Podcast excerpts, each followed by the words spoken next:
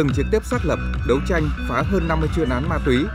nằm lòng những thủ đoạn mánh khóe của những kẻ buôn cái chết trắng.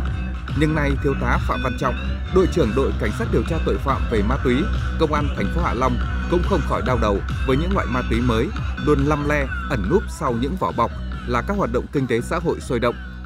Khi mà nàng tiên nâu heroin lùi dần thì những hàng đá, hàng ke, ma túy tổng hợp lại lên ngôi, tàn phá sức khỏe người sử dụng khủng khiếp hơn và cũng khó phát hiện hơn.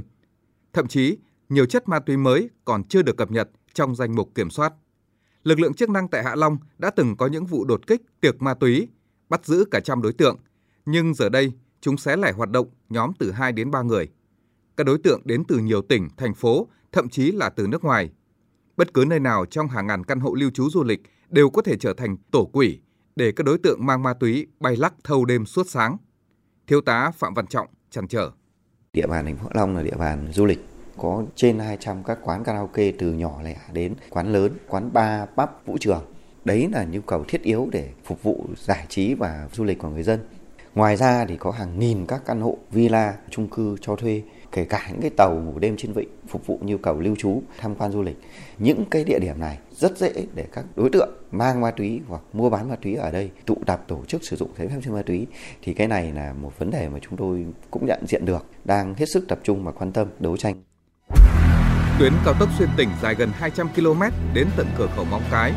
Cơ sở hạ tầng giao thông thuận tiện cũng là điều kiện để tội phạm ma túy lợi dụng, lấy Quảng Ninh làm địa bàn trung chuyển hoặc tuồn ma túy từ khu vực Tam Giác Vàng, Thái Lan, Lào, Myanmar, nơi sản xuất ma túy lớn nhất thế giới vào Việt Nam qua Quảng Ninh rồi đi các nước khác. Tăng trưởng kinh tế tích cực thu hút nhiều người tới đây làm ăn sinh sống, nhưng cũng kéo theo cả những con nghiện. Bên dưới những tòa cao ốc đang xây dựng, có cả cai thầu trả lương bằng ma túy, và tội phạm, người sử dụng trái phép chất ma túy ngày càng trẻ hóa. Trước những thách thức mới này, sau khi sơ kết 3 năm thực hiện chỉ thị số 36 ngày 16 tháng 8 năm 2019 của Bộ Chính trị gắn với các nghị quyết 96 năm 2013 và 314 năm 2020 của Hội đồng Nhân dân tỉnh Quảng Ninh về phòng chống tội phạm, tệ nạn. Ngày 5 tháng 5 năm 2023, Ban Thường vụ tỉnh ủy Quảng Ninh đã ban hành ngay chỉ thị 32 về tăng cường, nâng cao hiệu quả công tác phòng chống ma túy trong tình hình mới.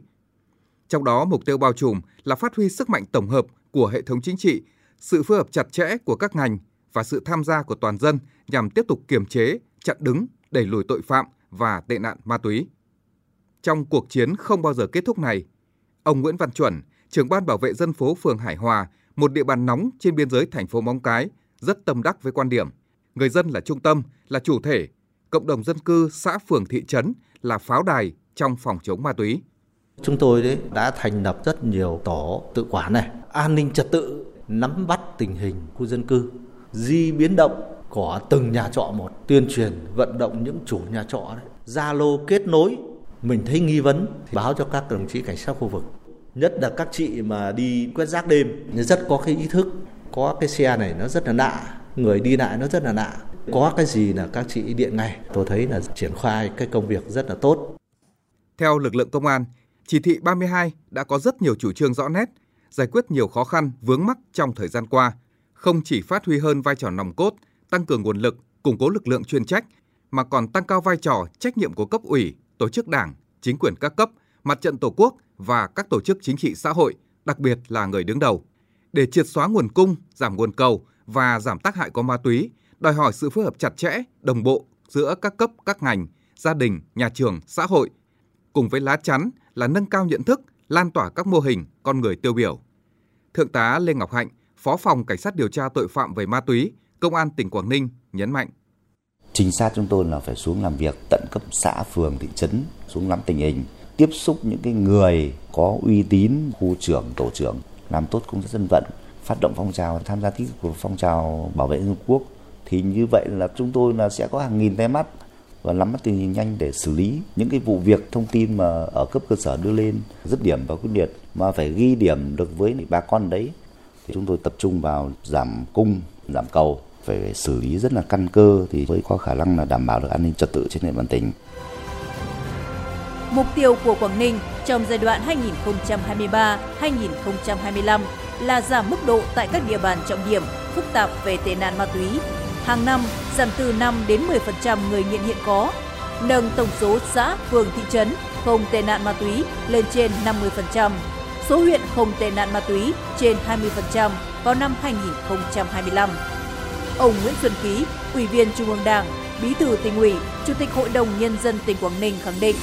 Quảng Ninh quyết tâm giữ vững thành quả và đẩy mạnh hơn nữa công tác phòng chống, kiểm soát ma túy vì cuộc sống bình yên, hạnh phúc của nhân dân và vì tương lai của thế hệ trẻ.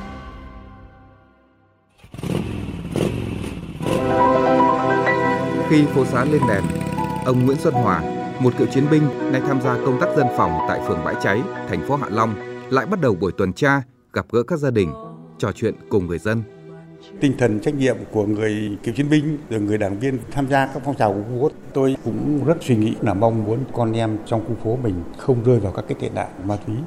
để cho địa bàn nó sạch. Vừa công tác quyết liệt của bên ngành công an ra thì khu phố thì mình à, sẽ đi tuyên truyền nhắc nhở nhân dân phòng ngừa về các cái tệ nạn xã hội. Thì tôi nghĩ rằng là trong thời gian tới này càng ngày sẽ càng giảm đi thành phố Hạ Long, trung tâm du lịch của quốc tế và quốc gia đấy, phải sạch. Gửi làn hương thầm về trong gió suốt chặng đường